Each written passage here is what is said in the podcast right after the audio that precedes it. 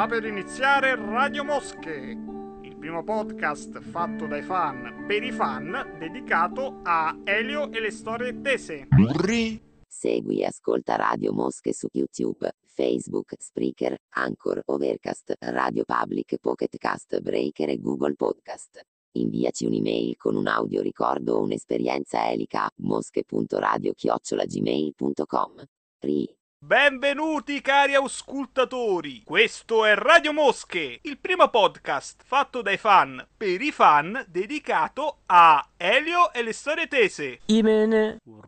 A presentare questo galvanizzante podcast ci sono io, il vostro settimanalmente suino Giorgio Referente, e qui con me c'è l'addolorato di nome e di fatto Renecato Blepa. Ciao a tutti ragazzi. E il mangiatore seriale di Catalogna Vin Moscatux, aggiungerei sognatore di stambecchi caricanti tori. E da dove vengono questi stambecchi? Chi può dirlo? Dal mondo onirico, o anche perché aver mangiato la Catalogna poi porta a queste visioni mistiche. Per citare un altro poeta, abbiamo di fronte a noi un governo dai piedi di balsa, inventore di una storia falsa che campa su una menzogna. Cari ascoltatori e cari ascoltatrici, ben ritrovati. Siamo ripartiti alla grande. Quella puntata zozza della scorsa vi è piaciuta? Dobbiamo ringraziarvi perché in questo periodo non solo è aumentato il nostro raggio di azione, cioè piccolissimo, è aumentato di poco però un pochino aumentato, quindi vogliamo ringraziare e vogliamo ricordare ai nuovi ascoltatori che sono arrivati che questo qui è un podcast fatto da amici che vogliono parlare della loro passione di Elio, quindi è una chiacchierata amichevole. Ricordiamo che se vogliamo fare l'esegesi, l'ermeneutica sul simpatico complessino, ci sono bellissimi siti come appunto quello del dottor onnipotente e onnipresente Marok. Ringrazio entrambi gli ascoltatori nuovi. Vabbè. Che poi, signori miei, questo qui è un podcast itinerante, sì, è un podcast in movimento. Perché? Perché noi diciamo le cose, però e nel frattempo gli Eli che fanno? Come confermano le cose che diciamo anche noi? Come le smentiscono? O ci mettono pure qualche sapore in più? Avete recuperato la live di Dario Moccia dove intervista Rocco Tanica? Poppo! Ad esempio lì dice cose che molto interessanti che noi non sapevamo, ma perché erano inedite fino a quel momento sulla genesi del gruppo. Oppure molto interessante è stata anche la mega battaglia di Silvestrin là, che cacchio era, per scegliere le famose canzoni da mettere al concerto di ripresa che ci stavano Elio, Cesario e Faso. Pure là sono uscite cose molto interessanti, infatti ne faremo perla e ne riparleremo nei prossimi podcast. Sì, è lo stesso Cesario tra l'altro diceva che ora salteranno fuori nuove informazioni ovunque, dato che alla fin fine, essendo che si sono sciolti... Questo podcast non finirà mai, perché più arriva al lavoro e più nel 2032 forse vedremo l'ultima puntata, chi lo sa. No, la riprova è che nel finale magari riusciremo a trovare qualcuno di costoro, a costringerlo qua con un ricatto qualsiasi, a estorcergli ancora quegli ultimi semini, quelle ultime cose dubbie, sconosciute, che sono rimaste da chiarificare tra le mila parti della lore storia tesica. Non ce ne usciremo mai. Finestra abbiamo fatto cazzate. Allora, siamo arrivati finalmente all'inizio della puntata e partiamo proprio dal titolo, che si chiama Esco dal mio podcast e ho molta paura. Beh, penso che non ci vuole un genio per capire qual è l'argomento di questo podcast mensile, perché appunto andremo ad analizzare la prima parte dell'album. Qua ve lo devo dire bene il titolo dell'album perché molti lo sbagliano, che è il seguente: Esco dal mio corpo e ho molta paura, gli inediti 1979-1986. Boom! Perché è importante sottolineare queste due date? Perché tutti tutti i pezzi mostrati dovrebbero essere di questo periodo, ma poi vedremo che ci sono delle birbonate. Forse no, però una cosa del periodo è rimasta, cioè se l'idea era appunto quella di fare un cofanetto dopo che, insomma, ricordiamo che l'ultimo disco prima di questo è stato Italian Room Casus Sicti, quindi quello della botta totale in cui gli Eli sono diventati magari non ancora nazional popolare, lì dovremmo aspettare i Kaki, Fikis, però famosi al grande pubblico. Con questo si voleva cercare di creare una raccolta di tutti quei brani che la gente continuava a sentire solo sulle cassettine estrapolate dai vecchi concerti e dicevano ah, perché non fate più Cavo, perché non fate più Catalogna? Allora hanno preso uno spazio e hanno fatto appunto una raccolta, un best of delle canzoni migliori, tagliando ovviamente tutte quelle che erano delle cover, e nemmeno tutte tra l'altro, in qualche modo per evitare casini con SIAE, diritti eccetera eccetera. Hanno applaudito alla SIAE che non c'è e non deve esserci. Mancano pezzi come Tenia, che poi la rivedremo più in là, ma mancano pure belle cover, tipo, non so se ve la ricordate, che se guardate il concerto dedicato appunto a questo album caricato sul canale YouTube di Videotrippa, notate appunto che è presente anche la canzone di Little Tony, Ragazzo col ciuffo, quella che fa "Mi hanno detto che ti piacciono i ragazzi col ciuffo, nananananana", che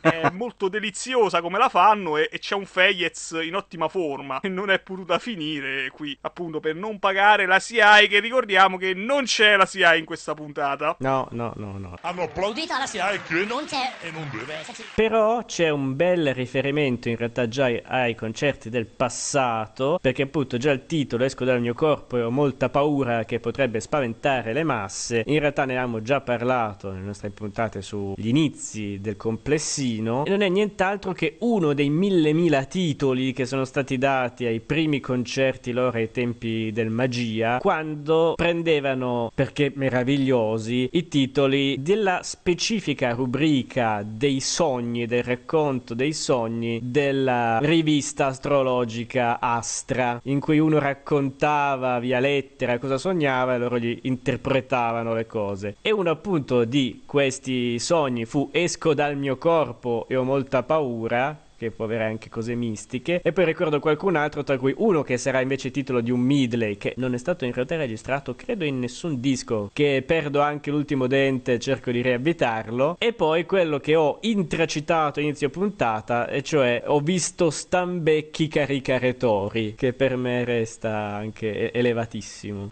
Avete proprio dell'ottimo caffè qui a Twin Peaks e dell'ottima crostata di ciliegie. Questo qui è un regalo fatto ai fan, perché già all'epoca c'era la differenza tra fan dell'ultima ora e il fan storico, già c'era bisogno di marcare questa differenza, cosa che poi diventerà sempre più netta. È strano a dirsi, ma questo è un album in studio, ma registrato dal vivo, a mo' di concerto, nella vostra conoscenza musicale. Ma ci sono altri album di altri gruppi con queste caratteristiche? Io non l'ho mai visto un album così. Di solito gli album in studio sono una cosa e i live sono un'altra. Invece questi sono pezzi registrati ed eseguiti dal vivo, cioè stranissimo. Io penso che questa sia stata pure una scelta economica, nel senso, registriamo e guadagniamo anche. Comunque la gente che andava ai concerti penso che il biglietto lo pagava. Solo il primo è stato d'invito, mi hanno detto. Però Giorgio, quindi io qua l'azzardo, siamo di fronte, in realtà siamo sempre stati di fronte al proto CD Brûlé. Bravo. Cioè vi sentite, per chi era presente lì, ha sentito il concerto e poi si è comprato il CD del concerto che era andato ad auscultarsi. Io vi ho trovato una vecchia locandina di uno degli ultimi concerti, ancora quelli un po' più piccoli, magari di primi anni 90, massimo dell'epoca di Elio Samaga eccetera, e sotto già primo salto incredibile di qualità, e anche capirete cosa intendo con questo verso, compariva la scritta nero su giallo, comunque con una striscia gialla enorme: "Nuovo concerto delle Storie Tese, no video, no registrazione audio", perché si sapeva già dove si andava a parare. Cosa avranno voluto dire? Grazie. Nasce st'album nel 1993. Abbiamo 18 pezzi che rappresentano un po' tutti racconta la storia del proto-Elio, del passato. Leggevo su Marok che lamentava però l'assenza di Alfieri e The Peak of the Mountain, che però poi le rivedremo senza problemi, con calma. Per fortuna non li hanno abbandonati. E a parte che Alfieri loro stessi lo dicono, tipo nella presentazione dell'album c'è scritto: ci sono un sacco di nostri pezzi vecchi ma non c'è Alfieri. Cioè proprio mettiamo già le mani avanti. Tutto ciò è veramente disdicevole. Ma forse anche perché era comunque un po' di interpretazione sul momento, cosa che tra l'altro sarà anche in realtà per molti di questi brani, però quella era proprio magari fatta di strofe quasi sempre inventate poco prima, e quindi non avevano ancora pensato a darne una versione su disco. È possibile. Poi un'altra cosa particolare, auscultatori, perché voi dovete sapere che noi ci sentiamo prima per fare le puntate. Mi sa proprio tu, caro Tux, o René, non ricordo. Sì. Avrei notato una cosa particolare su chi sono gli autori delle canzoni di quest'album. Come si chi sono gli autori? Partiamo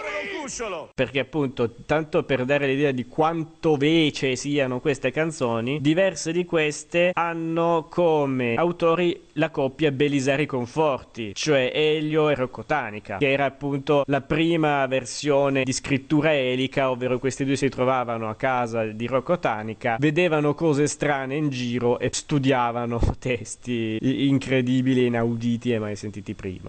Bellissimo, bellissimo. Io penso che quel duo può fare ancora tanto. Se si mettono insieme possono ancora creare un bel po' di zozzerie, ma in senso buono dico zozzerie. Grazie. Addirittura noto una chicca che non so quanto sia diffusa all'interno della discografia proprio elica in generale, ma poi ci arriveremo ai brani singoli, però anticipazione. Il brano Catalogna appare come scritto solo da Elio. Ah, non lo sapevo. Sono tutti brani del primo periodo elico, vabbè, delle composizioni meno articolate, no? Rispetto a quelle che poi finiscono puntualmente sul disco. Ma andiamo avanti, perché arriviamo al momento artistico dell'episodio, perché è il momento che piace a molti di voi, che, o forse piace solo a me, non lo so, che è il momento dove si guarda la copertina e la si analizza, che anche questo è un bel gioiellino. Chi la vuole descrivere? Eccola qua. Voi non lo sapete, ma noi questa volta ci stiamo anche registrando con le videocamere, quindi vediamo appunto 1, 2, 3, vabbè, tutti gli Eli che sono in versione bambino di Chernobyl mutato, mutilato, una cosa abominevole. È una foto che è stata scattata nel cortile di casa Conforti, e l'idea era fare come sempre anche lì un'immagine raccapricciante, con Rocco Tanica che finge di essere bassissimo, Cesario ha un braccio cortissimo e uno lunghissimo, Elio che è Elio, quindi non ha bisogno di altro, e poi Faso ha 2 dita che gli escono dalla patta dei pantaloni, che solo successivamente si è scoperto appartenessero a altro storico cantante umoristico, Stefano Nosei, che non compare nella foto perché è dietro a mettere giustamente le dita nella patta di Faso. Mancavano sia Christian Meyer che Fejetz, sono stati post prodotti. Christian Meyer tra l'altro una foto capellonissima, credo unicum, dietro le spalle di Elio. Fejetz è stato infilato a forza da bimbo calciatore, di nuovo devastando qualsiasi minima proporzione umana di questa cosa. È orrendo poi, perché io ho delle foto fatte in quel modo, dove grassissimo ho dei vestiti strettissimi e non me ne fregava niente, perché poi a quell'età non hai la dignità, e quindi quella foto mi rievoca il mio passato che voglio dimenticare. Blah! Tutti abbiamo foto da bambini che vogliamo bruciare. E quindi vabbè, questa storica copertina, cottando ci tengono a sottolineare poi con la scritta nel rettangolino blu, inediti dal 1900 e vabbè eccetera eccetera. E poi non è finita qui, perché se pensate che i mostri sono finiti, dentro l'album ce ne sono altri, giusto? Sì, probabilmente erano delle foto promozionali che hanno raccolto, o che probabilmente sono anche false foto promozionali, con gli Eli è sempre tutto il dubbio, e dove però appunto si vedono immagini stranissime bellissime, alcune sono quasi di design che avrei potuto vedere ai corsi di comunicazione visiva, e altre ad esempio invece sono tipo le facce degli ali post prodotte su degli uomini delle caverne nerboruti al fianco dei classici pezzettini, diciamo stringhette pubblicitarie che si trovavano sui fumetti degli anni 70 italiani, tipo compra il cronografo, gli occhiali a raggi X. Esatto. E tra cui compare anche la pubblicità stessa del disco con qualche parola tipo incredibile divertimento assicurato se lo acquistate per 79.900 lire fermo posta. Minchia, che prezzo. Però caro Giorgio, io ho avuto un flash mentale perché mi ricordava qualche cosa la copertina di Esco dal mio corpo. Mi sono ricordato che nel retro copertina del libro Vite bruciacchiate c'è un disegno fatto in pennarello su carta, come viene detto, collezione privata a Milano, fatto da Rocco Tanica bendato, con Cesario che gli dava le indicazioni per ridisegnare la copertina di Esco dal mio corpo e ho molta paura. Molto da Pictionary, quindi. Il Sergione era bendato nel disegnare tutto ciò, aggiunge valore all'opera, manco fossimo su telemarket. Invito tutti i nostri ascoltatori di podcast, dato che adesso hanno visto l'immagine, a commentarla. Esatto, diteci se vi piace. Fate come il mago Gabriel, immaginatevela fortemente, poi ve la troverete davanti, sì, una smaterializzazione. Un esperimento di pinotismo in diretta. Raccapricci a parte, che cosa c'è da dire sul piano della promozione, del servizio stampa e così via? In realtà tanto. Questo album è stato anticipato da 2 singoli, il primo è Gomito Gomito con l'aborto, canzone che non vedremo oggi ma alla prossima puntata, e poi c'è una cosa stranissima che si chiama Entra in Esco dal mio corpo e ho molta paura, che nel 1993 ti veniva regalato con la rivista Comics. Semplicemente era un'autointervista dove gli Eli parlano, spiegano e si sente qualche frammento di Abecedario, Gomito a Gomito con l'aborto, Catalogna, Sunset Boulevard. Non è una cosa obbligatoria da recuperare, però se cercate ste cose strane di Elio andatevela a sentire, così potete dire ah, io ho ascoltato tutto quello che c'era da ascoltare. Yeah, one, two, prova.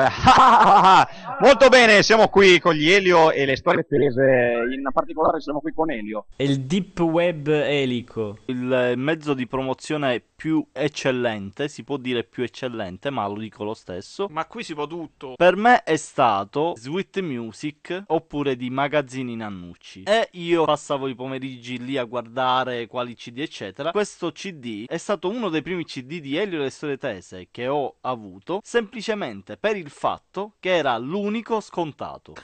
Questo CD era l'unico che era messo nella categoria praticamente CD che vi regaliamo perché non sappiamo quasi che farcene. Mi pare che costò all'epoca 7.900 lire. Un affare. Il mio cervello è esploso perché io ho amato alla follia questo CD, sebbene adesso col senno di poi si può dire che questo è un CD davvero dedicato a chi ama completamente gli Elio e le storie tese, perché le storie tese sono gran parte, soprattutto agli inizi, la demenzialità più totale, e questo è proprio il CD che esprime la demenzialità totale. È molto probabile che un ascoltatore casuale possa poco apprezzare questo CD, ma un vero fan di Elio sì. Ah, Rocco Tanica, anche tu quest'oggi insieme a noi? Sì, sono anche io. Secondo me questo è un album non per tutti, ma ai diretti interessati piacerà tanto. Anzi, piace tanto. Sì, diciamo che non è l'album di partenza proprio che tu dai a qualcuno se vuoi spiegargli chi sono Elio e le storie tese. Questo è quello che,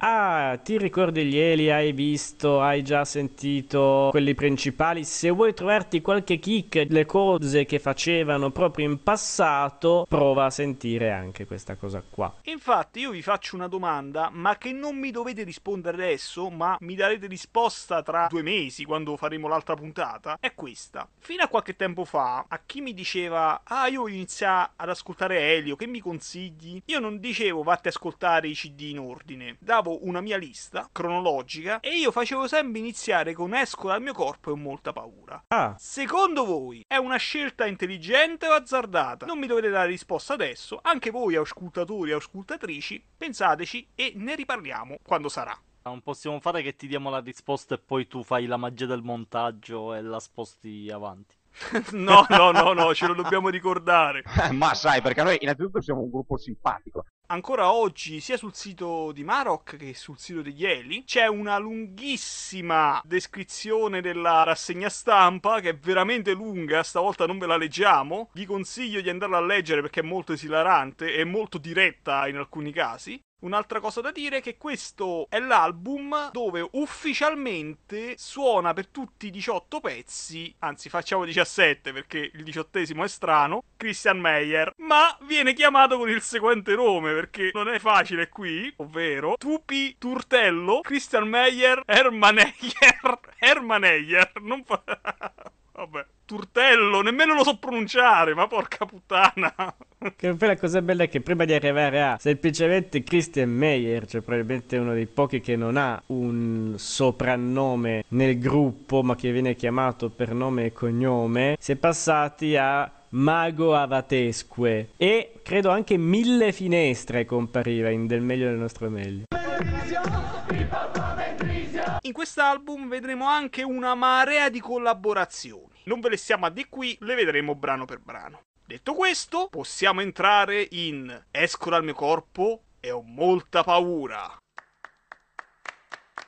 Registrato nello studio Rexon di Milano dal 3 al 9 ottobre 1993, il primo brano è Unanimi. Siamo Elio e le storie tese.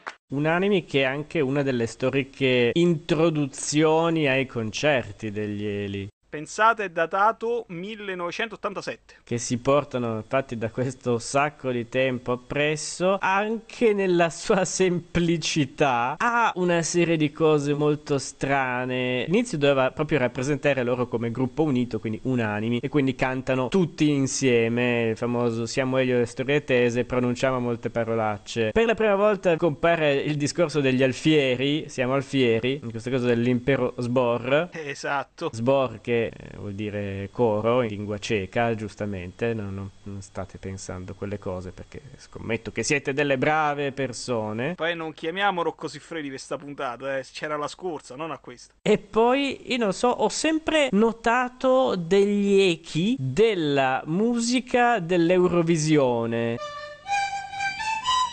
Secondo me ci sta. Su quel no, non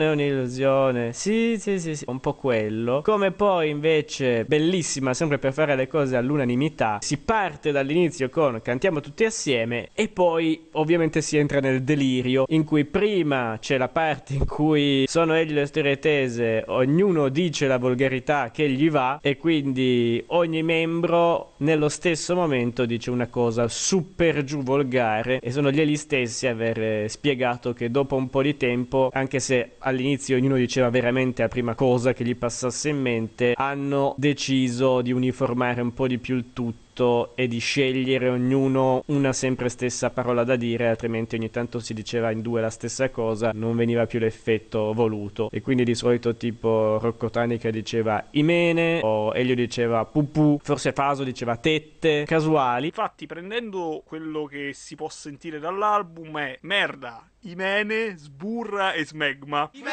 Stranamente, perché noi vedremo più avanti che alcuni brani sono definibili jazz, ovvero che avevano un testo improvvisato. Questo qui, che forse è quello che si presta maggiormente a essere improvvisato, invece non era improvvisato, perché Elio diceva no, ognuno diceva proprio sempre la stessa parolaccia, cambiavamo sempre perché sennò era un casino. Ed ha effettivamente del senso, perché dopo le parolacce ognuno dice la sua strofa e ognuno dice una strofa diversa rispetto all'altro. Però queste strofe, se voi ci fate caso, sono studiate in una maniera tale che si possano un po' concatenare, perché uno di loro ad esempio dice se son triste suono la chitarra e un altro dice gli spaghetti sono alla chitarra, cioè in maniera tale che durante la frase almeno una parola o qualcosa del genere coincide. Era una cosa che non avevo quasi mai notato. Mo ve la leggo bene, dice così: gli spaghetti sono alla chitarra, alle volte mi sento un po' strano, per ovviare a questo dico trinco,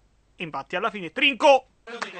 Questa presentazione è a cappella, che ricorda anche un po' Mr. Sandman. Mr. Sandman, e va bene. Io mi ricordo la cover del Blind Guardian, ma non è loro ovviamente. Il Blind Guardian a cappella. Esatto, che poi in quel video si vestono tutti da hit, molto divertenti.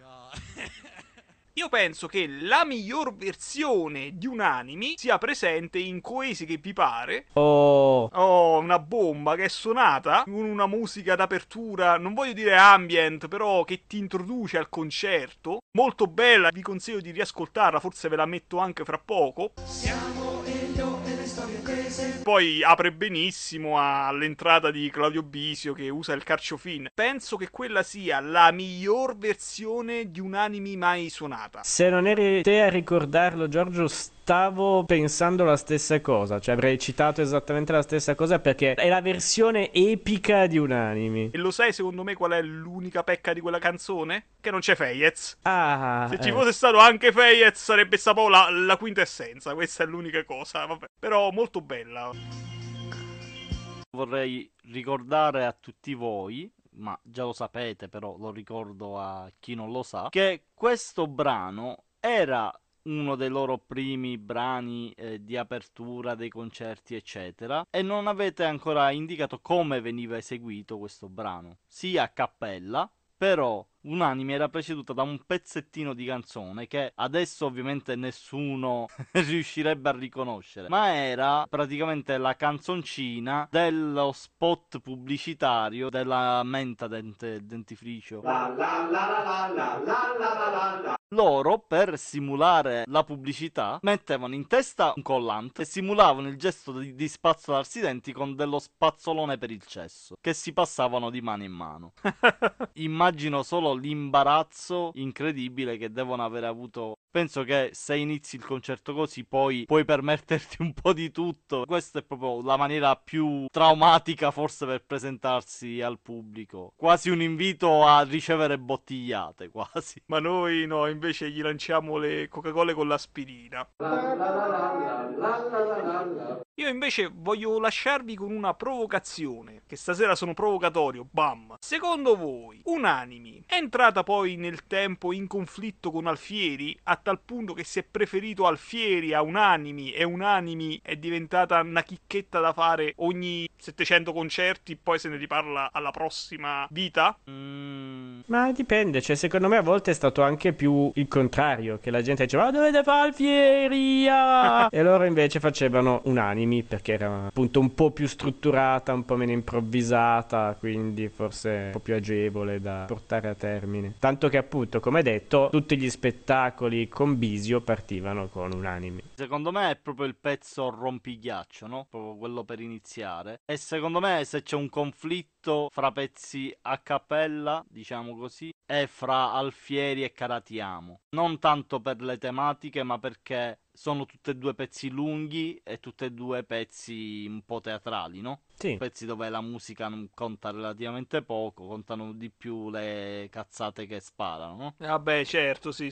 Forse tra l'altro è un problema che nemmeno si pone, perché sia Alfieri che questa qui nel futuro, diciamo, più serio degli Elio sono fra quelli meno proposti ai concerti. Unanimi. Il secondo pezzo è Noi siamo i giovani, tra parentesi, con i blue jeans, chiusa parentesi. Il nostro canto ha come titolo Siamo i giovani con i blue jeans. In realtà l'abbiamo già accarezzato, perché il video di questa canzone era contenuto nella famosa VHS Oscar Rafone. Comunque, cari colleghi, secondo me questa è un'altra canzone da mettere nella categoria canzone che non esiste, però esiste. Cioè è un po' come il gatto di Shred del cattivo delle tartarughe ninja. Ma che cazzo stai a dire? Perché dovete sapere, cari ascoltatori, che questo brano che richiama al 68, alla musica beat, al rock, ma che poi in realtà era musica pop quella, vabbè, la maggior parte delle parole cambiano da concerto a concerto. Forse una delle poche frasi che rimane stabile è "I Matusa hanno rovinato questo mondo che c'era stato dato da Dio". Una frase molto alla Celentano questa. Esatto. E il resto è niente, è tutto improvvisato, è un pezzo di ribellione giovanile. Noi siamo i giovani coi blue jeans, vogliamo fare all'amore, non vogliamo far la guerra, basta con la guerra, e poi ci viene l'orchide perché ci sburriamo addosso. Così possiamo sburrare.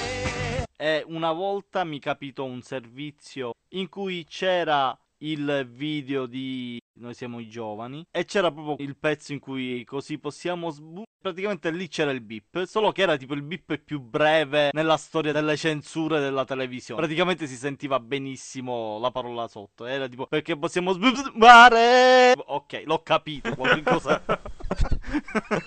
E ci viene l'orchidea. Guardate, cari colleghi, secondo me se questa canzone fosse uscita 30 anni prima, secondo me avrebbe avuto successo. Prende un po' in giro Little Tony, Bobby Solo, ma fa pensare pure a Peppino De Capri, ma pure un po' Morandi a sentirla così. Però ti prende, pullula di musica beat, secondo me, se si può giudicare beat, non so voi cosa ne pensate. Ma penso di sì, per me sì, cioè prende talmente tanto le basi da quello che lo diventa implicitamente. Ha sempre dato l'idea di una parodia di un pezzo di Rita Pavone. Pure, sì, il senso era quello. Appunto, quel finto, consentitemi la parola, rock, perché poi era pop in realtà, non era... Si cercava di scimmiottare cose che venivano dall'America e dall'Inghilterra, però come sono uscite poi cose molto buone, altre un po' così. E io penso che sto brano, con il tempo, è stato soppiantato da Yes I Love You, che a sua volta poi Yes I Love You è stato messo nel dimenticatoio. Da biker vestito di borchie e pelle sulla sua Harley. Live io penso che l'ho vista suonata pochissime volte. E in particolare il finale di questa canzone, che era il coro sempre Noi canteremo, e poi Elio fa un finale molto ritmico, molto cadenzato, che la nostra gioventù, e poi finisce. E io non so perché nel mio cervello ha ricondotto questa cosa al finale Touch Me dei Doors, quando c'è Jim Morrison che fa Stronger Than Dirt e poi chiude la cosa a ta ta ta ta ta e poi finisce la canzone di brutto. Non escludo che possa essere. Comunque penso che sia ufficiale che tutt'oggi, 2021, nessuna canzone di Rita Pavone comprende l'orchite, giusto? Almeno nel testo no. Il terzo brano, cari ascoltatori, se ci seguite dagli inizi, lo conoscete già perché è appunto Catalogna. What's your name, Catalogna? What's your name, Catalogna? È un problema mio, ma io con questa canzone mi esalto a nastro. Cioè è una delle poche canzoni che veramente nel mio piccolo automobilismo metto a volume alto in macchina per pomparti dentro proprio. Ma lo sai perché? Cioè a me invece è proprio il contrario. Perché? Perché io sono un uomo del sud. Qui nel sud non si usa la Catalogna. Invece tu che sei del nord, no? Di quale paese sei? Non mi ricordo. Viene dallo stambecco, onirico, l'ha detto. Viene dal mondo dei sogni. Se non è nel mondo onirico di Pinasca. Avete proprio dell'ottimo caffè qui a Twin Peaks e dell'ottima tastata di ciliegie. Al sud non abbiamo la Catalogna, abbiamo altre verdure che non si usano al nord, tipo i tenerumi mi pare che non si usino al nord. I friarielli. Ecco, i friarielli, però proprio la Catalogna io la prima volta che l'ho sentita è stata con Elio, quindi Elio espande anche la cultura culinaria in questo caso. Ma che è sta Catalogna però, perché non è la regione spagnola, ma che cos'è? Come si chiama? Il nome scientifico della Catalogna qual è? Ma la cosa bella è che tipo, se noi andiamo sulla classica Wikipedia, non passa neanche come Catalogna, ma dà come nome ufficiale la cicoria asparago. Pensa te. Detta anche puntarelle o mazzocchio. Ah, le puntarelle sì, le conosco. Ah, le puntarelle, certo. Dai. Ah, allora, no, le puntarelle, la Catalogna, quello è, sono le puntarelle. Catalogna. Quindi adesso avrai finalmente, dopo anni, un'immagine nitida delle puntarelle messe nei capezzoli. Tra l'altro è uno dei grandi misteri di questo pezzo, perché nel culo lo posso capire, ma nei capezzoli... Li metti come piercing, ti fai un buchino e poi che schifo. Ma fa male! Deve far male! Ma no, ma nel senso sparsi, cioè che sono talmente tante sul petto che ti ci immergi. Cari ascoltatori, voi non mi potete vedere, ma io adesso mi sto masseggiando il capezzolo a sentire ste cose. Momento di autoerotismo. Che visione orrenda! Comunque vi do il nome definitivo, attenzione, che è la... Cicoria di Catalogna frastagliata di Gaeta. Gaeta? È che è pure vicino alle parti mie. Cioè, vicino, ci vuole un po' di tempo, però vabbè. Infilami la Catalogna nel culo. Questo è un pezzo del 1985 e sostanzialmente ci sono anche registrazioni di quel periodo che lo confermano. E sostanzialmente Elio ce l'ha con la sua ragazza. Chissà se forse è la stessa ragazza di Sei pelosa, sei scontrosa. Boh, chi lo sa. Questa qui mangia solo Catalogna. Elio dice: ma piantala, ti fa male mangiare solo un cibo, io ti ho cucinato questo animale. Ogni concerto cambia sto animale cotto. E poi a un certo punto Elio dice: ma ho capito, la Catalogna espande la nostra mente. Ed è talmente felice che se la vuole anche infilare nel culo. Però c'è da dire che ci sono alcune versioni di sta canzone dove l'atto di mettersi la Catalogna nel deretano non è presente. Non ci sta. Infatti io quando l'ho ascoltata, ma no, ma il pezzo più bello avete tolto. Vabbè. Come giustamente dice Elio, il potere della Catalogna è quello di dare anche una sessualità improvvisamente briosa e vivace. Un inno vegano, secondo me, questo. Cioè, la Catalogna ti permette di amare meglio. Sì, che tra l'altro, secondo me, se qualcuno facesse un pezzo del genere oggi, i vegani magari si irriterebbero. Perché la classica presa in giro di noi che mangiamo solo verdure, no? Che però questa verdura è un po' come gli spinaci di Braccio di Ferro, che poi mi pare che sono anche citati nella canzone il motivetto di Braccio di Ferro, vabbè, che ogni tanto lo rivediamo nei pezzi degli Eli. In Europa è scaduto il copyright di Braccio di Ferro, quindi potete abusarne. Questa Catalogna che la mangi e cosa ti dà? A me nemmeno piacciono troppo le puntarelle, vabbè, detto fra noi. Tra l'altro si parla di verdura cotta, quindi neanche in insalata, proprio quella della stufata molliccia che c'è anche quella marognoletto, non lo so, vabbè. Coturoti! Otorotto! Comunque questo è un bello pezzo, bello tirato effettivamente. Forse è la prima collaborazione dell'album, no? Sì, c'è Mike Francis ai cori. E devo dire che se non lo scrivevano io non l'avrei mai saputo. Cosa è rimasto oggi di questa Catalogna? Io sono sempre stato un po' traumatizzato anche qua dal finale brusco, che siamo cresciuti mangiando verdura, voglio morire con te. Che non so se si intende appunto un invito alla lunga vita, quindi viviamo assieme fino alla morte, oppure voglio morire con te a furia di nutrirsi unicamente di un elemento solo. Vai a sapere. Qui sulla musica appunto di Braccio di Ferro. Ma a me non ha mai ricordato Braccio di Ferro, se devo essere sincero. Ci ho sempre associato un po' Modugno. Sarà il contè finale. Io ricordo che sta canzone un periodo la facevano nei live, poi è sparita. Però su Catalogna devo dire che la gente ha ancora un ottimo ricordo. Se io dico però a un fan di Elio: oh, mi dici una canzone di Esco al mio corpo, tra queste Catalogna me la cita. È rimasta. Sì, comunque alla fine è un bel rock, come detto, pimpato e pimpante, che insomma anche il buon Civas si sarà scatenato a schitarrata. Voglio morire con te. E se i brani famosi non vi bastano, il numero 4 è una bomba. E attento che non ti esplode nel culo. Direttamente dalla cassettina di Musica Metropolitana abbiamo finalmente inciso su un CD Abecedario. Questo è stato effettivamente il primo brano di Elio Storiatese inciso all'interno della compilation Musica Metropolitana, tra l'altro in una versione stranissima, anche un pochino meno reggae di questa, che avrà un po' quelle sonorità, che da un lato è anche più opaca in un certo senso, anche se sto parlando di suoni, però ha una cosa raccapricciante, ovvero un suono continuo che non so da dove derivi, tipiche degli anni '80.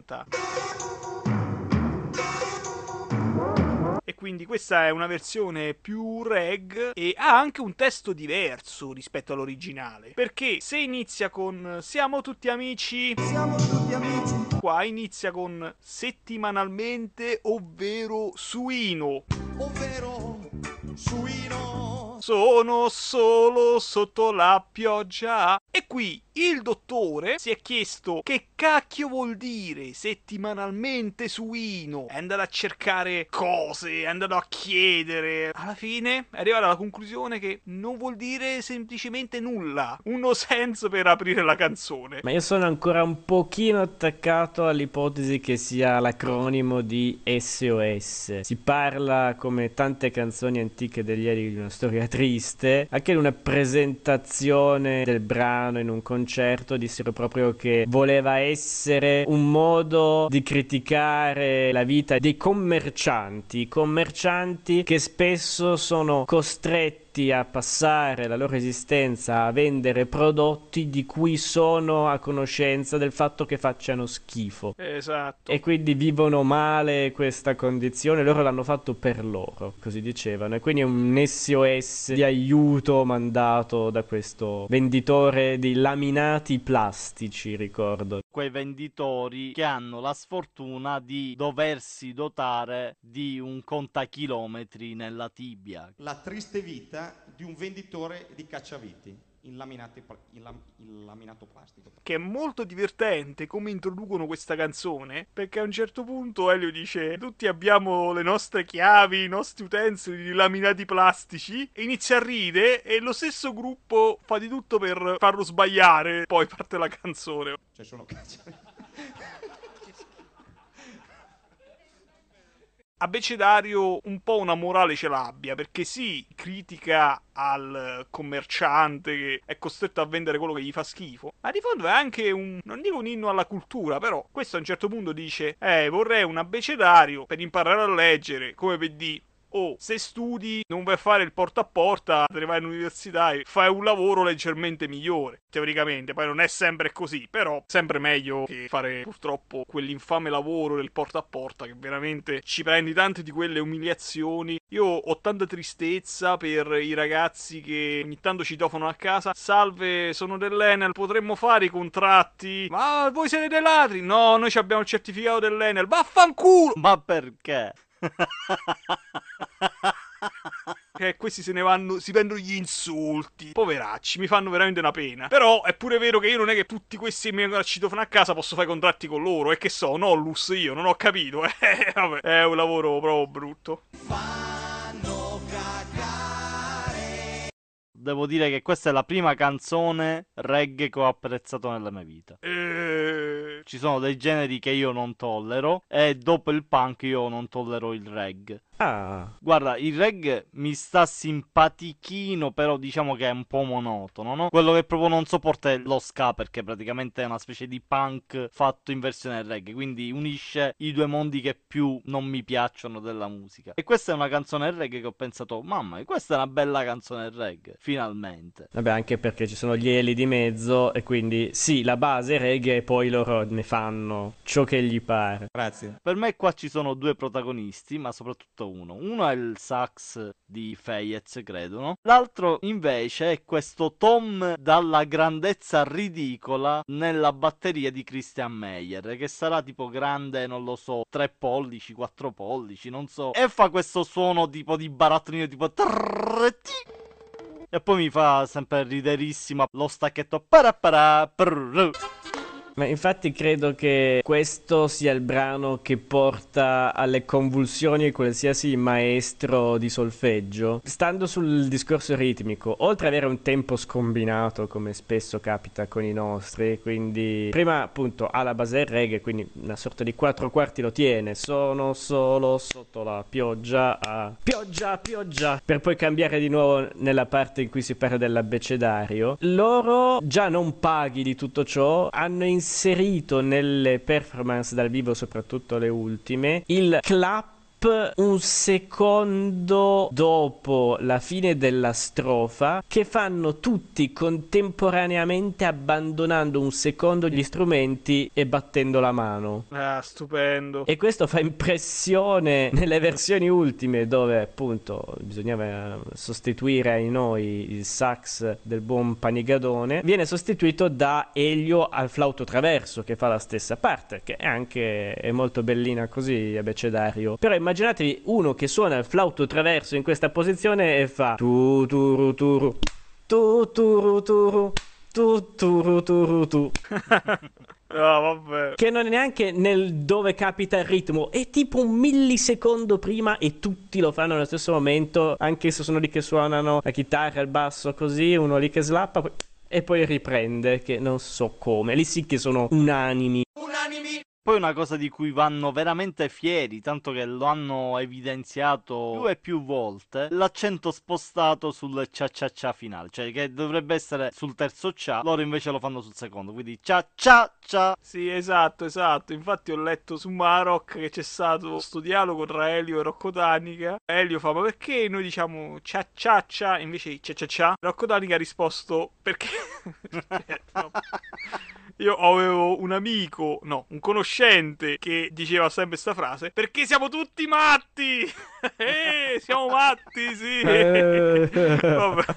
Cia, cia, cia. Menzione di onore ad Alex Baroni nei cori. Ah. Farà molte cose con Ieli, piccolissime collaborazioni, che un incidente nei primi del 2000 ce l'ha portato via. E quindi noi lo vogliamo sempre ricordare con affetto.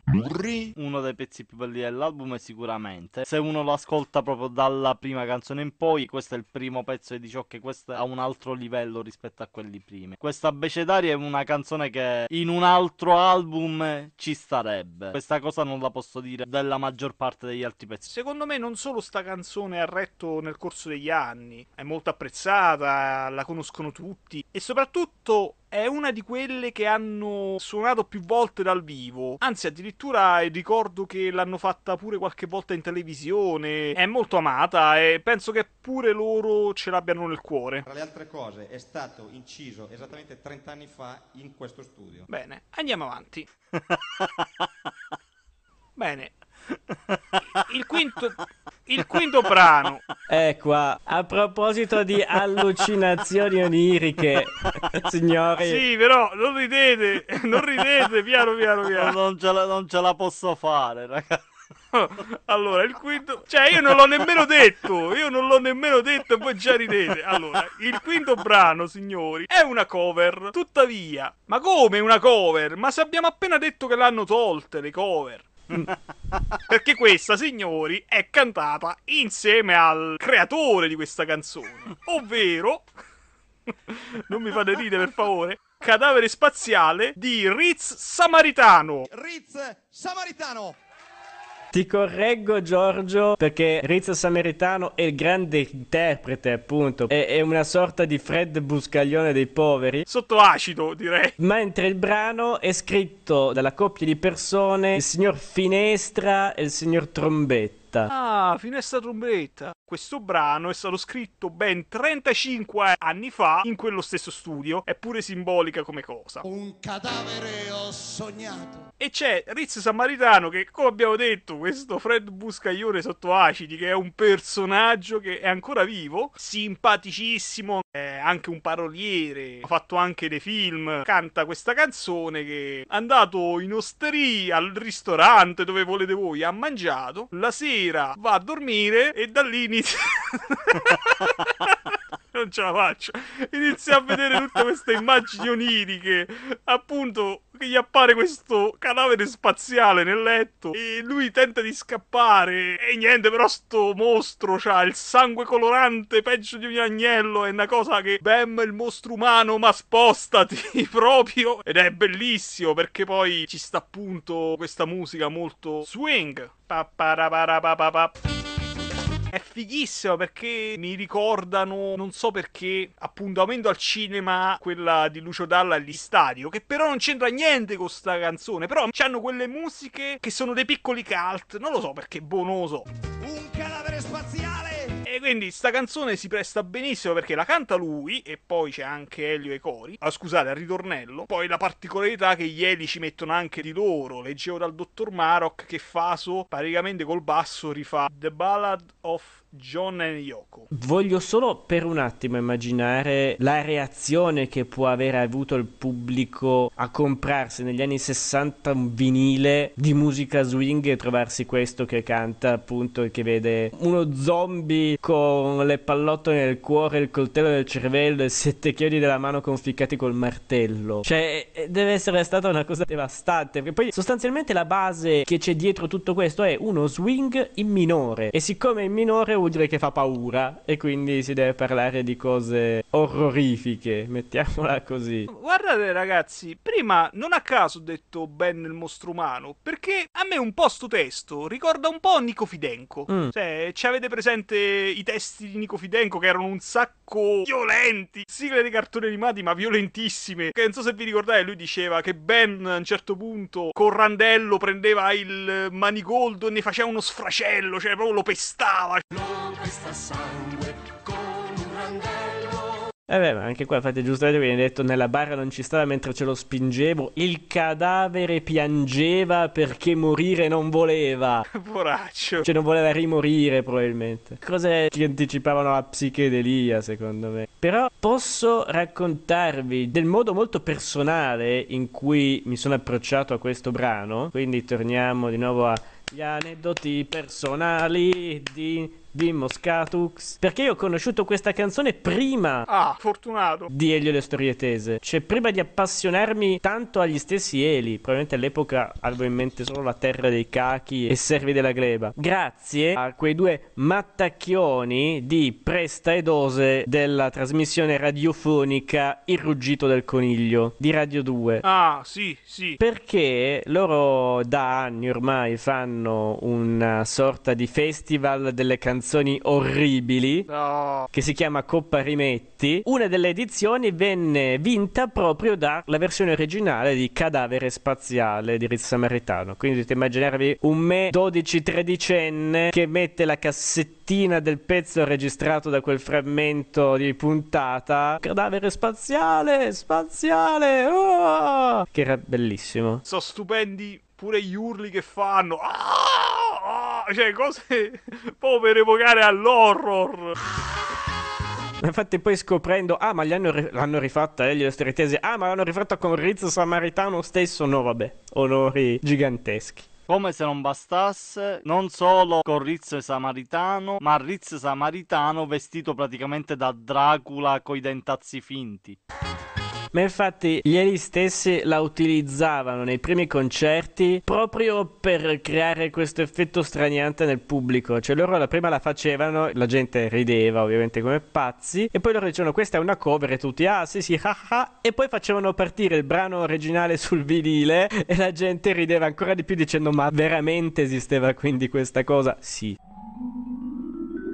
Finestra Trombetta sembrano due dei classici soprannomi che ti può appioppare Elio. Secondo me nella musica italiana ci sono tante piccole perle, ma non per forza trash, che però purtroppo dovremmo dedicarli tanti di quei podcast che finiremo anche con lo svariare, però un giorno mi piacerebbe. A me dispiace solo una cosa, che col tempo non è stata più rifatta sta cover. Peccato perché mi sarebbe piaciuta risentirla così all'improvviso, però nada, forse perché richiede comunque l'uso di strumenti a fiato e con la mancanza di Fejetz magari hanno preferito non metterla, non lo so, non so voi cosa ne pensate, o semplicemente il tempo l'ha fatta dimenticare ai più, mentre la nicchia ancora lo ama. Penso più questa seconda, però vabbè, noi conserviamo nel cuore il ricordo soprattutto del mangiare molti cibi al ristorante, specialmente i più pesanti. Cari ascoltatori, da questo momento in poi, ascoltando Radio Mosche, bisognerete un cadavere spaziale. No, perché? No. È un po' inquietante. No. E poi pochi giorni fa io stavo giocando alla nuova versione di Doom e mi è comparso il tagliandino del mostro che avevo ucciso con scritto cadavere dello spazio. Io sono esploso a ridere, ho passato tutta l'altra parte di partita a fraggare degli imp facendo ta ta ta ta ta ta ta. Piccolo extra in fase di montaggio, ho scoperto che esiste una versione di Cadavere Spaziale di Rino Loddo e nulla, voglio mettervi proprio un estratto per farci una risata insieme. Pronto? Pronto, chi parla? Il cadavere. Tutto questo si continua. Allora, siamo arrivati al brano numero 6, ma io non lo posso pronunciare perché sono analfabeta. René è siciliano, non conosce il milanese. Quello che è più vicino a Milano sei tu, Vin Moscatux, quindi ci devi dire tu come si chiama sta canzone. Questa canzone si chiama La Cunessione del Pulpac. Zelig, 2 punti, La Cunessione del Pulpac, la connessione del polpaccio. In milanese Zelig, non il programma ma il locale, come abbiamo visto, dello Zelig di Viale Monza. Elio ci tiene a sottolineare questo, che questa canzone è stata scritta 50.000 anni fa. Vabbè, tipo 50.000 anni fa. Una gara, a detta di Elio, contro Bruno Lauzi. Con Bruno Lauzi. Per decidere quale sarebbe stata appunto la canzone dello Zelig. E alla fine ha vinto Bruno Lauzi con la sua sigla, la Z sottolineiamo. E hanno fatto vincere lui. E quindi gli Elli non ci stanno e allora continuano a cantare la canzone del Pulpac. E da sigla. Ma Pulpac è proprio lui, Pulpac de Zelig, quello che aveva tutto in mano il locale, giusto? Sì, era il fondatore di Zelig, signor Billo, chiamato da Elio anche Connessione oppure Polpaccio, perché evidentemente ha 2 polpacci prominenti, quindi gioco di parole fra connessione e polpaccio, la connessione del polpaccio. No, René, ricordo che ai polpacci così belli quest'uomo, che sono quelli che sono stati utilizzati per il vitello della copertina d'Italia in Rucca Susikti. Esatto. E la fa la vitascia. Pensate che sta canzone la prima volta è stata eseguita il 7 gennaio del 1989. Voglio essere sincero, so quelle canzoni un po' come la lotteria dei rigori, cioè quelle cose troppo del nord, che sì, lo ascolto, dimentico, ma non perché io ce l'abbia contro il nord, perché è legata molto al dialetto milanese in questo caso. Non è che ci capisco molto, ma mi è interessato, dai, fatemelo dire, su. A parte che non capisco come possa essere la prima esibizione dell'89 quando il CD dice chiaramente che questi inediti si fermano all'86, ma vabbè, a parte questo. Qua ripartiamo. E qua Marok lo fa notare, perché molta roba viene dopo in realtà, come pure un altro pezzo che dopo vedrete, quindi vabbè. Però devo dire che appoggio, caro Giorgio, quello che hai detto tu. Pure io sono un po' in imbarazzo perché era l'unico pezzo che skippavo sicuro. Cioè appena lo sentivo, sta iniziando questa skippa, non capivo niente. Ridevo solo i Fejetz se slarga nel Q pro prot. Quella era l'unica parte divertente. E i Fejetz che se slarga nel Q. Sembra suonata male, ma in realtà è suonata male. Agli strumenti non ci sono i componenti del gruppo più adatti a quello strumento. Ora non mi ricordo esattamente in quali ruoli sono. Mi pare Rocco Tanica alla chitarra. Chiaramente è fatta apposta per far ridere, però immagino che l'impatto sia più divertente quando la vedi questa cosa, che dici ok, ma che stanno facendo? Sono arrivati dei rompicoglioni, ci hanno portato via tutto. È anche una canzone molto alla Iannacci, quindi io per questo che la salvo, perché a me mi fa ricordare Iannacci, non so voi. Sì, c'è anche tanto appunto della tradizione lombarda milanese, non può essere altrimenti, però io sento soprattutto nella parte finale tanto anche Cocchi Renato. Noi potremmo andare a vederci la traduzione, ma non lo vogliamo fare perché siamo pigri. Tu per esempio, Vin Moscatux, sapresti dirci di cosa parla? Non perché ti dobbiamo interrogare, ma tu a occhio lo riesci, anzi ad orecchio la riesci a tradurre. Allora sì, anche se milanese ha comunque delle inflessioni tutte sue, riesco più che da uomo del nord, da di Alan Ford, avere sì. Qualche informazione in più su voglio andare in quel bel locale dove si ride e si sta minga mal e non si sta mica male, però effettivamente qualcosa magari riesco a comunque a interpretarlo un po' meglio anche a primo ascolto. Ovvio che leggendo il testo aiuta anche me. però come dice, quando eri giovane che facevi il bagno, quando eri giovane facevi il bagno, in desche son vegge che fo più un cazzo, o dicono più un cazzo. Quello in realtà deve essere un po' rielaborato anche da me. Sostanzialmente ce l'hanno con la parte della Martesana, che non so se è lo spazio di Milano dove c'erano i Navigli, dove c'è anche forse lo Zelig, che è stato prosciugato per poi farne cittadina grossa. È un po' come se gli anziani si ricordano che loro andavano a farci il bagno e adesso invece ci sono questi pirla che si trovano assieme per far ridere e che ci fanno schifo. Questo penso sia un po' la morale finale di Inno allo Zelig. Quindi sicuramente è una canzone che piace molto a Celentano. Con Adrian ci ha fatto due coglioni tanto della Milano di una volta, quindi vabbè. È il ragazzo della via Gluck degli Elio delle Storie Tese, questo. Esatto.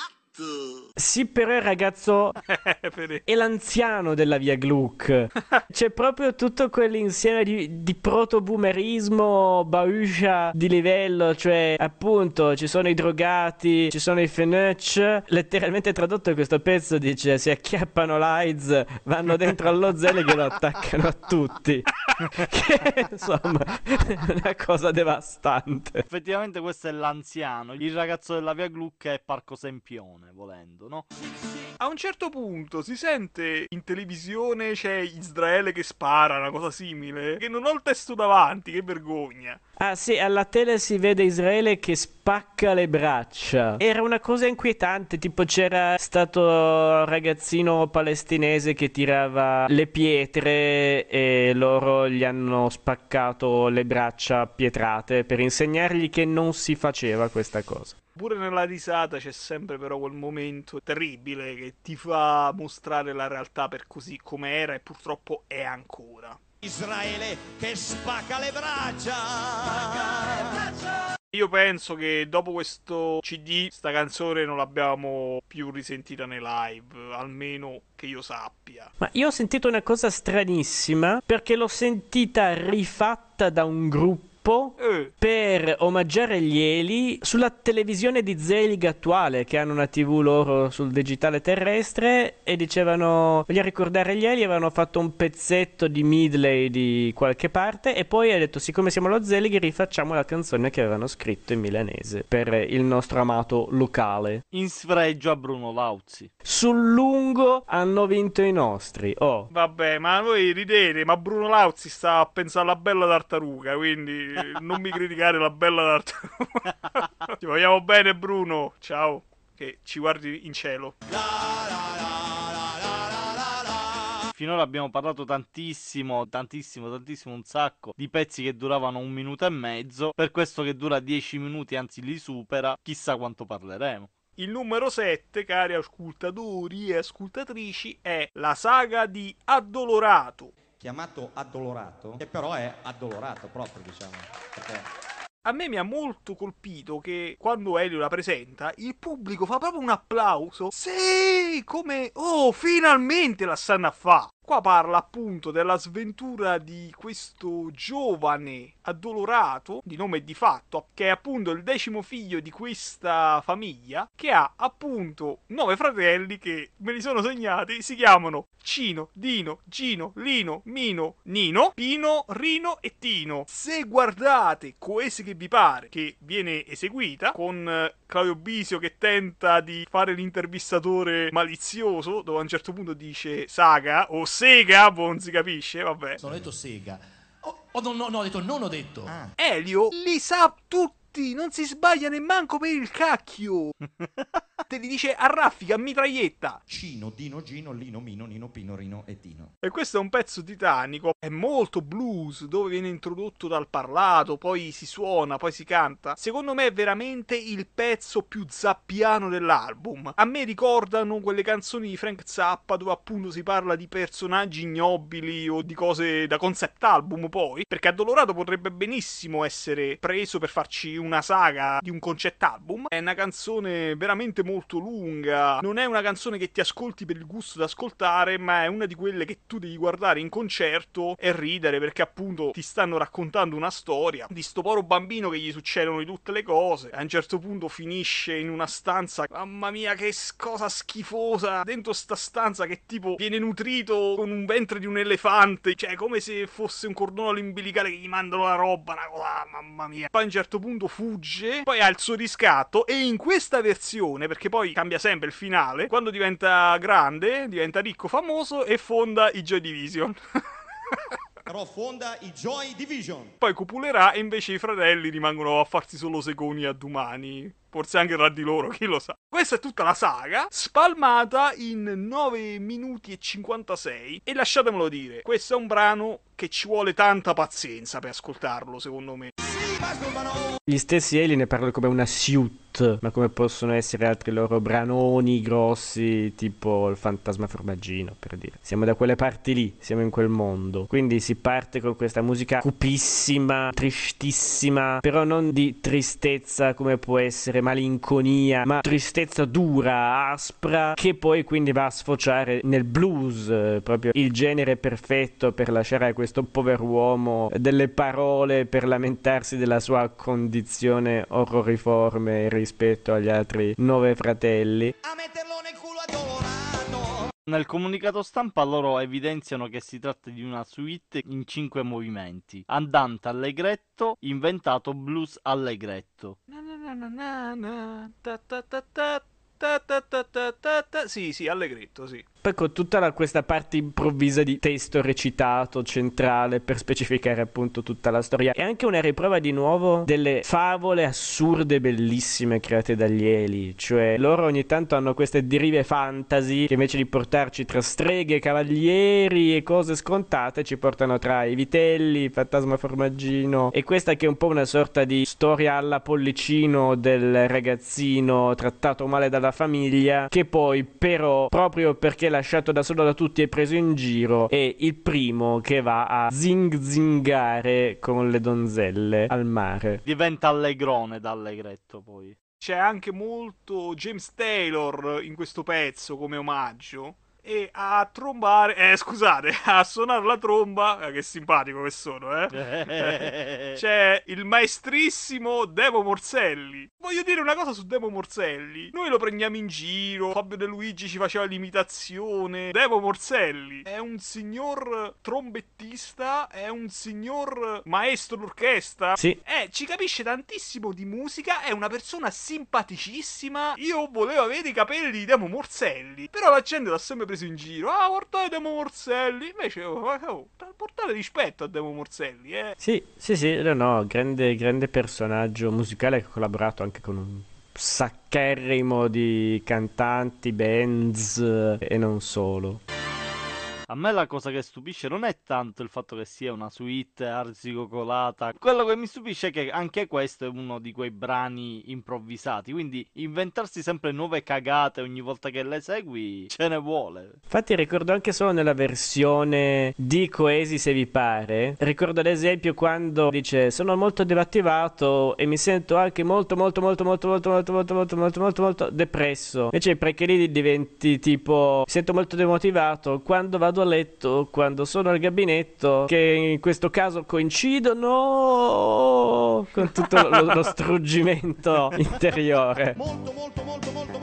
Gli altri 9 si masturbano, però in senso letterale, in senso metafisico e anche nella stessa stanza, in senso reciproco. È pure un modo per dire, secondo me, se la piano under culo, oltre all'atto ovvero di segarsi. Perché anche lì ricordo una versione che finiva con e gli altri 9 si danno, mi pare, tipo agli studi della botanica. Sarebbe stato più sensato però della falegnameria. Homo homini lupus, ecco. La saga di Addolorato è una cosa epica che però rimane nell'epicità. Live l'hanno fatta, ma solamente in pochissimi casi, perché comunque appunto a Coesi se vi pare va benissimo, perché questa è una canzone spettacolo in un certo senso. Coesi se vi pare, ancor prima di essere un concerto, era uno spettacolo, quindi ci stava benissimo. Poi con gli intermezzi di Claudio Bisio che va a dare spalla a destra, Elio andava bene. Vederla un live, proprio rarissimi casi. Penso che non la puoi fare in tutte le situazioni. Anche perché appunto, come si diceva prima parlando di altri brani, ha la sua bella durata, quindi sai che ti prende almeno 2,5 pezzi nello spazio di un pezzo. Infatti con lo stesso tempo ci fa il fantasma formaggino, che la conoscono tutti, si divertono tutti. Questa, voglio essere sincero, le prime volte che l'ascoltavo io ho fatto fatica, perché non è proprio il mio genere sto modo di fare. Anche la Blues Brothers, consentitemi, che ci sono quei pezzi dove si parla, poi si canta, poi si riparla. È un genere, è un modo di fare che non è per tutti, secondo me. Beh, io devo dire invece il contrario proprio, cioè la parte musicale era così coinvolgente. Sì, vabbè, magari ok, un po' la noia, il tedio, che la parte centrale, essendo su disco, non è mai nuova perché già la sai, però la parte musicale poi è così bella che onestamente era uno dei miei pezzi preferiti e lo è tuttora di questo album. C'è il romanticismo nella canzone numero 8, che appunto è cavo. Ma no, cavo nel senso di vuoto, le ossa cave, no, cavo nel senso proprio il cavo che ti permette di suonare lo strumento elettrico. E questa pure è una canzone molto vecchia, dell'85. C'è questo ragazzo che vuole fare una canzone d'amore alla sua ragazza, però purtroppo rido perché secondo me è pure una storia vera questa. Il cavo fa le bizze e quindi lui spera: cavo, non mi abbandonare per favore, se no la mia canzone d'amore va a quel paese. Quindi questo è tutto il senso della canzone. A voi il commento. Riascoltando il disco ho avuto delle sensazioni strane per quanto riguarda cavo, che non pensavo di avere. Era anche da un sacco che non l'ascoltavo più. E la sensazione riassuntiva finale è che il ritornello mi piace, incisa qua nel disco, che proprio a livello musicale, ma che l'esecuzione contenuta non mi ha convinto. Cioè mi sembra proprio che addirittura Elio la canti un po', come si dice, buttata via, cioè senza neanche seguire troppo la musica. C'è qualche parte anche interessante nelle strofe, però è appunto deriva un po' da quel recitato cantato che poteva fare un Elio agli inizi, dove tanto dava appunto l'improvvisazione di quello che poteva tirarsi fuori sul momento, per poi arrivare al ritornello che era la parte tosta, che era la parte poi principale. Quindi non lo so, di questa versione molto probabilmente andrei quasi a salvare solo il ritornello, ma non so bene perché mi ha lasciato più fresco, non dico freddo ma più fresco. Abbacinato. Vorrei un attimo fare una postilla, che mo me l'ha ricordato, che non ho detto all'inizio. Da quello che ho capito, loro hanno fatto vari concerti su questo album ed Elio ha scelto i pezzi migliori. Quindi teoricamente cavo, questa versione era la migliore, teoricamente. Quindi che io la penso come te, perché questo è il problema. Poi piccola parentesi, a me cavo piace come canzone, però secondo me va in conflitto con Faro. Perché Faro, ok, è concettualmente diversa, ma è comunque parte più o meno allo stesso modo, e poi vabbè prende una deriva, ma vaffanculo, vabbè quella è un'altra cosa, vabbè, proprio diversa. Però sono due canzoni che nello stesso album secondo me vanno in conflitto, ed è questo un po' il problema di questo album secondo me, se ce lo voglio trovare, che alcune canzoni tra di loro confliggono perché sono ridondanti, non che sono brutte, però ripetono la stessa tematica, come pure in Perla si sente maggiormente, ma Perla è un altro discorso perché è un'antologia, una cosa particolare. Vabbè. Elio stesso lo dice all'inizio, nell'introduzione di uno di questi brani, che esplicita: questo è uno dei nostri brani vecchi e come tutti i nostri brani vecchi inizia nello stesso modo. Secondo me il vero problema è che pezzi che loro studiano, cioè nel senso i pezzi che loro dicono ok, dobbiamo fare un album, no? E quei pezzi vengono studiati, arricchiti, e secondo me questa cosa un po' manca in questo album. Nel senso, è un album bellissimo a livello musicale perché è tutto live, quindi live è sempre più autentico. Sì, bravo, sì. Però l'album in studio è il risultato proprio finale, loro proprio vanno lì di perfezione. Qua invece, a parte pochi brani, i brani loro li hanno eseguiti, più o meno li hanno lasciati così. Solo 2 o 3 brani hanno subito delle sovraincisioni per aggiungere delle parti, magari delle strumentazioni. L'hanno registrato in 7 giorni, i primi 5 giorni hanno fatto più o meno la stessa scaletta per tutti i concerti e poi hanno preso le versioni migliori. Secondo me questa cavo è un bel pezzo, però è un pezzo che, in quanto non viene poi molto arricchito, ed essendo che è una ballad sostanzialmente, ha una struttura che è povera, ma non perché è scarso, proprio perché è meno studiato, è proprio più classico come brano. Anche in questo stesso album, in ogni pezzo che loro fanno, loro cercano di riempire sempre di più, sempre di mettere qualcosa di particolare. Magari in Becedario era tru tru tru, e qua invece un po' manca questa cosa. L'unica cosa di particolare è, diciamo, il break prima del ritornello verso la fine, quella parte, diciamo, parlata, no? Esagerata, c'era un'intesina, diciamo. Interrompo un attimo, tra le 1000 citazioni che fra poco dirò, ci sta appunto il mi ami, ma quanto mi ami, Marco, ma mi ami, ma quanto mi ami. La famosa pubblicità della SIP con quella ragazza che mi ami, ma quanto mi ami, e stava le ore al telefono, e sta cosa poi è diventata il tormentone. Come pure, ve lo ricordate, il tormentone buonasera, mamma mia, quella roba che non te la togli dalle palle. La Telecom non l'ha più utilizzata, ancora oggi nella mente delle persone è ancora vivida. Sì, è un po' come Gianni l'ottimismo, cioè sono quelle pubblicità che ti restano in testa, non se ne vanno mai. E Gigi e la cremeria, dai, su che... Potremmo andare avanti per ore, quindi chiudo dicendo Ciribiribi Kodak. E appunto, di pezzi citati ci sta il cuore matto, Alba Chiara, la fisarmonica, parlano pure dello psionico Cadabra, Yuri Geller, e io ci vedo anche Uomini Soli dei Pooh. Caro, quel pezzo là a me fa proprio pensare a Uomini Soli, prima di iniziare a fare Dio delle città. Non tanto musicalmente, più che altro proprio come atmosfera, cioè è un pezzo che ha un po' come feel, sì, ha un po' di drammatico, no? Che secondo me voleva essere anche un po' la cosa comica, far ridere per contrasto. Dio delle città! Secondo me è un'altra di quelle cose che forse funziona un po' meno, il fatto che probabilmente fa più ridere chi suona la chitarra. Io penso che tutti quelli che iniziano a suonare la chitarra, tranne se sono figli di papà, giustamente partono con l'attrezzatura scarsa, quindi magari si ritrovano il jack tenuto su col nastro isolante che si stacca. Ecco, magari fa più ridere a queste persone qui che sono una nicchia, diciamo, dell'umanità. Vorrei specificare solo meglio una cosa che hai detto tu, Giorgio, prima, che magari da casa per i giovani non conosco. Il fatto di perché io canti sono bravo, sono come Uri Geller. Vai. Uri Geller era all'epoca un famoso mago presumibile paragnottico che aveva studiato questa magia incredibile di piegare i cucchiaini da caffè col pensiero. Poi hanno capito che probabilmente era un truccone e lui si è arrabbiato di molto e ha detto: allora noi non capite la magia, ed è scomparso. Nemico di Piero Angela, che lui cercava sempre di smascherarlo. Poi non so se lo sapete, perché ho detto Cadabra prima, perché lui fece causa ai Pokémon,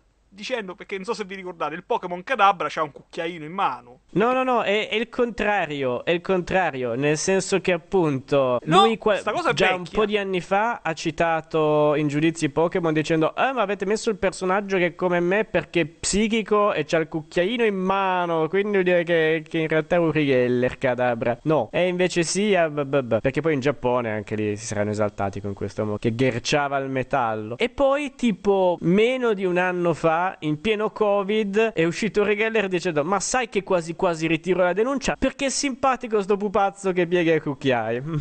Ma va. Esatto, dopo 20 anni. Ma nei cartoni, le carte non lo facevano più uscire sta questione, perché finché non si risolveva. Infatti appena è finita, vabbè, è ritornato Cadabra. Comunque, filler a parte, Cavo è un'altra canzone che non si è più vista nei live, però diciamo che anch'essa è un po' ricordata. Ma noi siamo eccitati per il prossimo pezzo. Allora, cari ascoltatori, siamo arrivati alla fine dell'analisi di questa prima parte. Abbiamo il secondo brano più corto dell'album. Non è il secondo brano, vedi? Terzo brano. Perché c'è AU che dura 47 secondi. Vabbè, ma dai, ma UE, yeah, ma vanno insieme. Vabbè. 1 e 16. Allora, se devi essere un cialtrone, sì, un cialtrone. Se dobbiamo essere precisi, siamo precisi, eh. You e AU vanno insieme. E poi no, AU su YouTube mi dice che è 1 minuto e 6. Vabbè, sì, c'hai ragione, comunque. No, fammi controllare. No, c'ho ragione io, Fei, no, perché no. Qua dice... No. C'è un anime è 1 minuto e 16 ed AU è 47 secondi, quindi ho ragione io. Io ti denuncio, Cato Brema, andiamo per via legale. Chiamo l'avvocato. Ma dopo il podcast, non qui. Chiamo l'avvocato, basta. La ditta è un falso storico perché questa è una canzone del 1989, quindi non dovrebbe rientrare nel 1986 come data di scadenza, ma sti cazzi, noi ce la ascoltiamo beatamente. Cos'è questa canzone piccolissima, questo brano di musica jazz che Elio ci ricorda che quando si fa cultura bisogna usare parole scomode col giusto tono da poeta maledetto. Il senso è questo, anzi ve la voglio leggere, su, me lo permettete, tanto ci stiamo. Aspetta, però ti introduco io, perché ti dirò che questa è una canzone che ha sconvolto mio padre, perché entra nella stanza, sente questa musichetta jazz. Mio padre non è un cultore del jazz, però è un cultore della buona musica, quindi sente questa musichetta jazz, dice ah, però questo jazz è bello, e poi entra la voce suadente di Elio che dice: mangio merda di cane, framissa la merda di alcune puttane, cui lesto il culo pulisco con un materiale che io stabilisco. E qua mio padre fa: ma che cazzo ti ascolti? E non è finita. Vedo già Faso con Rocco che della mia merda divorano un tocco. Sento Cesario che suona, evidentemente la merda era buona. Ora entra in scena una ditta che acquista la merda del gruppo prodotta, quindi con tecniche strane ne fabbricano cibo per cani e puttane voraci, divora la merda con bocche capaci. Ora la strada è diritta, evviva la merda, evviva la ditta. Ora la strada è diritta, mangiamo la merda e prendiamo alla ditta. E qua ci vuole un applauso, signori. A parte il fatto che questa ditta è la seconda volta che torna nella lore eliatica, perché l'abbiamo già vista in Carro. Entra in scena una ditta. Quindi intanto salta fuori questa ditta dal nulla. Si suppone si intenda la ditta discografica, perché poi questo è un brano che è famoso ai più, addirittura nei sondaggi recenti sulle canzoni preferite di Escola del mio cuore volta per ora ha vinto la ditta, cioè... Di tutti i brani è quello che molti si ricordano di più per la sua immensa volgarità gratuitissima. Ma in realtà secondo me coi nostri non è mai una volgarità gratuita, ma è sempre una volgarità gratuita mirata verso qualcuno. E in questo caso è abbastanza facile riconoscere in queste parole con perifrasi una critica bella tosta al mondo dell'industria discografica. Cioè anche un modo come per dire: noi facciamo delle cagate immense, ma poi il mercato le prende, in pratica le fa apprezzare dal pubblico che ce ne chiede ancora di più, e quindi noi siamo felici di partecipare a questo ciclo dell'acqua. Esatto. Dove al posto dell'acqua però c'è l'escremento del cane, diciamo. Mangio merda di cane. Saranno stati felici lì in quel di Sony, così felici da fare queste bellissime edizioni cartonate, proprio perfette. Questa ancora si salva, ma torniamo a perla, ne avrò da insultarli fino al prossimo secolo. Sì, perché noi non abbiamo detto questa cosa al gentil pubblico, ma c'è stato un piccolo momento di smarrimento fra noi tre, perché ognuno c'ha una versione diversa di questo CD. Io c'ho tipo la primissima classica custodia in plasticaccia normale e... ho il booklet sano, e gli altri non hanno questo booklet con tutte queste informazioni eccetera, quindi ho passato il pomeriggio a scansionare il booklet e mandarlo agli altri. Questa versione mia ha una cosa in più che le vostre non hanno, cioè si apre con lo slide, ma questa cosa è una cosa in più Cioè si tira il pipillo e c'è il disco che si cava fuori con facilità. E cultura vuole anche dire parole forti, però usate in modo artistico. Una cosa molto particolare, perché questo brano dell'89, il signor dottor Marok dice che fu suonato ad Alessandria, non d'Egitto ovviamente. La cosa bella è che gli Eli si firmarono con Martesana Jazz Sextet. Voglio dire, visto che abbiamo fatto 30, facciamo 30.000. C'è stata una tradizione jazz parecchio spinta anche a sorpresa. Noi adesso magari abbiamo in mente queste voci nere molto grosse, molto importanti, anche femminili. Poco tempo fa, non so più se in qualche documentario o qualcosa del genere, aveva fatto stupire molti sentire un brano appunto jazz di cantante donna che senza troppi problemi diceva al fidanzato contadino tipo puoi portare le tue bestie a pascolare mentre io ti succhio il birignaus.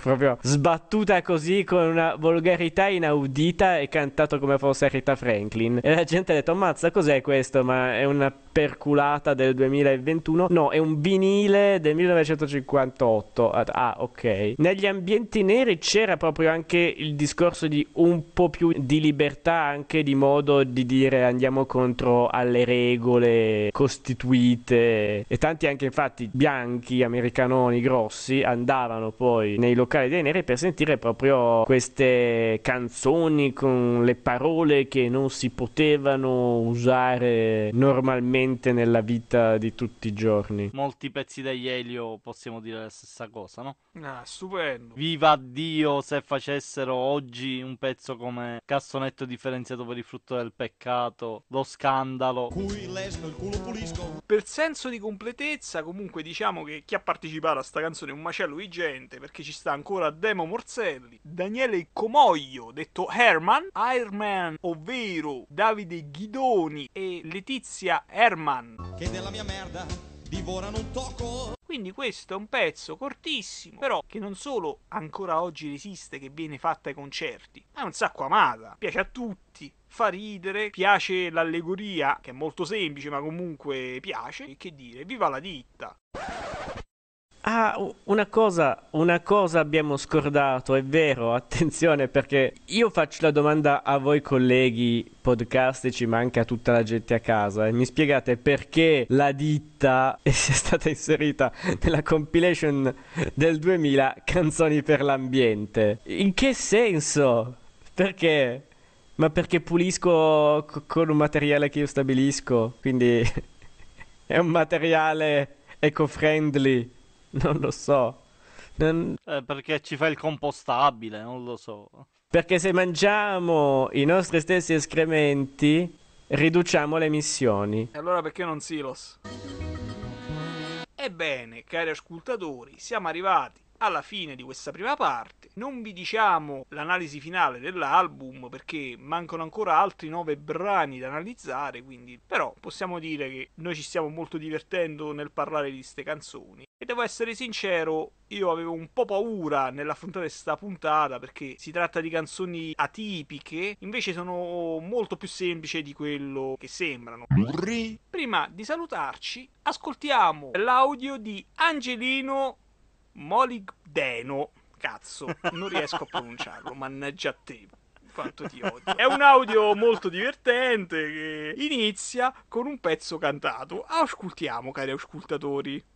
Ragazzi, ciao a tutti, ciao Radio Mosche, sono Angelino Molibdeno e volevo dire che anche se è difficile essere una donna oggi, ti amo Federico, ti amo Federico, ti amo Federico. Nella mia esperienza di ascoltatore di musica, Elio e le storie tese è quel gruppo che in ogni compagnia, in ogni gruppo di amicizia mi ha dato dei ricordi bellissimi. Con gli amici dei nerd del Blood Bowl, se non lo conoscete andate a leggervi cos'è. Dicevo, con loro per esempio mi ricordo la laurea di uno di questi e proprio il nostro referente scatenato a cantare Servi della Gleba al karaoke e TV UMDB. E poi mi ricordo sempre in altri contesti, con altre compagnie, tante cantate, specialmente del vitello con i piedi di balsa. E una pizza in compagnia, una pizza da solo, una puzza in compagnia, una puzza da solo, sempre così simpaticamente. Ma poi è l'unico gruppo che ha veramente una mitologia, tipo Tolkien. Ci sono stati gli eventi sfortunati, gli addii, purtroppo la morte di Fejetz, ma poi tanti personaggi secondari, a parte quelli primari, tante partecipazioni ad altre cose, niente, comunque la mia preferita forse è Cateto, perché mi ha insegnato che dalla merda possono nascere i fiori, più del Faber. Beh, che dire, una panoramica generale sugli Eli molto simpatica. Apprezzo questo tipo di testimonianze perché di fondo è come se fosse un Radio Mosche concentrato in un minuto e mezzo, se ci pensate. Eh sì, no, proprio fa vedere come anche quando uno entra nel mondo, ormai io mi sono appropriato di questa parola, nella lore eliatica non se ne esce più. Bisogna studiarla tutta dall'inizio alla fine, non importa il punto di cui si parte, si attraversa questa strada prima o dopo nella sua totalità. Io voglio fare un appello anche a Angelino, perché da come avete capito ci conosciamo, vabbè, basta far finta di niente, quindi io ti faccio un appello. Caro Angelino, se vuoi mandarci qualche audio con qualche tua cover di Elio, noi siamo felici di metterla a Radio Mosche, tanto qui tutti possono parlare. Tanto finora ci ascoltano in pochi, cioè il pericolo magari è un po' più avanti, quando si scoprirà poi che uno di noi tre è finito in overdose, c'è quell'effetto di ah è morto, allora diventa famoso. Foniuglia. Noi ci vedremo il prossimo mese, ad aprile, con l'ultima parte dell'album, quindi un saluto dal vostro Giorgio Referente. Un salutone dal tremendo e assai terrificante René Catoblepa. Un saluto dal vostro laminato plastico, però moderno e bellino, Vin Moscatux. Ciao, ciao, ciao, ciao. Ciao, ciao. Alla prossima. Ciao, ciao, ciao, ciao, ciao.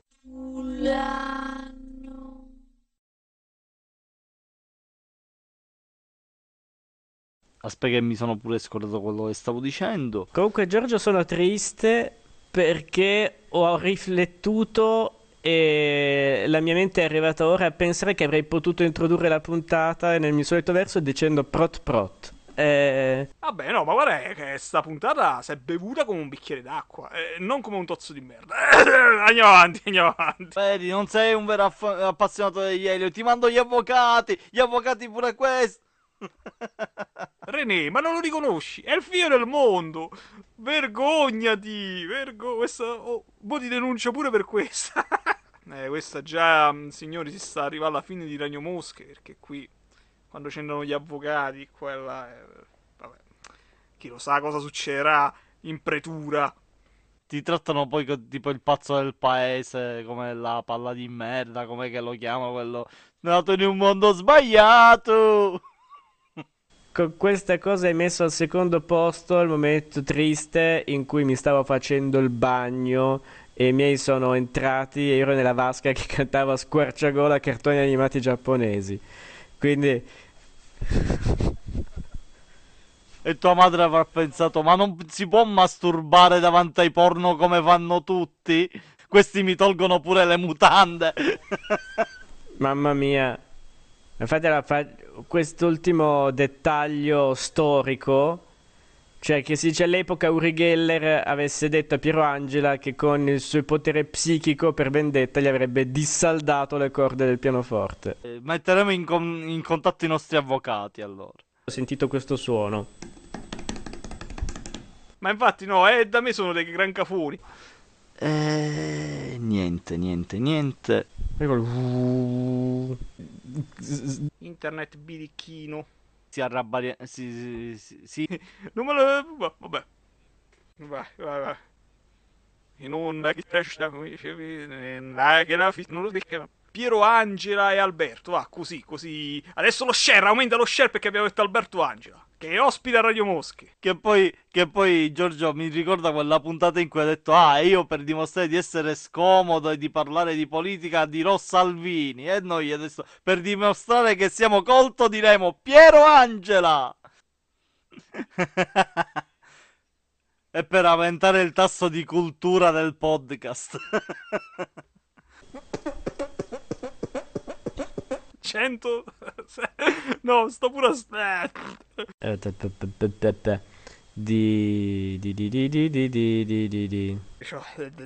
A me la cosa che non...